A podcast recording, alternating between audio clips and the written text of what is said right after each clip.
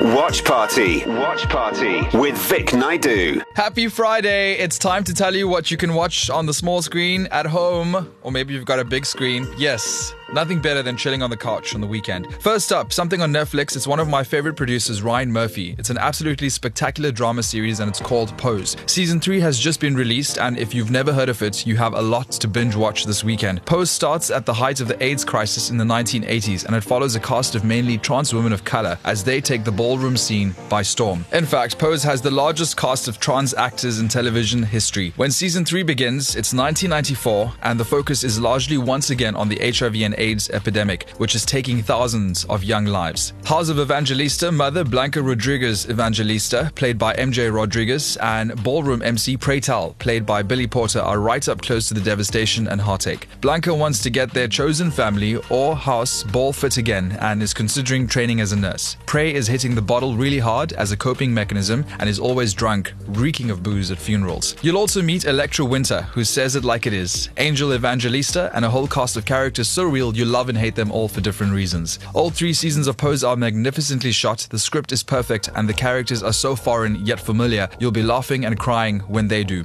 Add Pose to your watch list. I used to take that mic in my hands. The category is.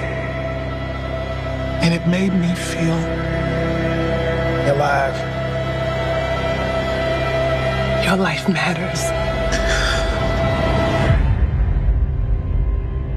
Another series on Netflix that's gaining a lot of attention is Monsters Inside, the 24 Faces of Billy Milligan. It's a true crime series, and we all know how well Netflix does there. The story in Monsters Inside, the 24 Faces of Billy Milligan, goes like this. In 1977, a serial rapist struck Ohio State University. Overwhelming evidence quickly led investigators to Billy Milligan, an aimless young man with a traumatic childhood and a criminal record. But when he's arrested, Billy has no memory of the assaults, and his mannerisms seem to change on the spot. A parade of psychiatrists diagnosed him with multiple personality disorder, now known as dissociative identity disorder. Psychiatrists eventually determined that as many as 24 distinct multiples existed within his mind. It was a case that captivated a nation and featured a first of its kind legal defense strategy. Did Billy Milligan really have what psychiatrists had diagnosed him with, or was he just a genius who knew how to manipulate the system?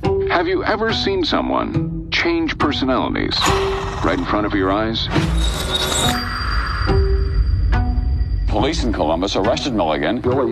Billy. Billy Milligan. That one's already up on ecr.co.za when you click on podcast. Now, it's a documentary that millions of fans around the world had been waiting for, and the man considered to be the best racing driver at all time. I'm talking about Michael Schumacher, who went from humble beginnings to the top of Formula One and dominated for many years, with seven world championship titles. The much anticipated documentary, titled Schumacher, features rare interviews and previously undisclosed footage. You'll accompany Michael Schumacher on his meteoric rise in this challenging and dangerous sport. His journey captured the imagination of millions, but there was a lot more than motor racing to the success of this really private man. At the heart of Michael's story are his parents, his children, and Corinna Schumacher, his biggest supporter and the love of his life. They are now ready to tell his story. This one's for everyone, not just fans of motorsport or sport in general.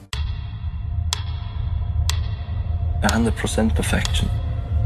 I couldn't live with anything lower. Er hat als Kind schon gewusst, was er wollte.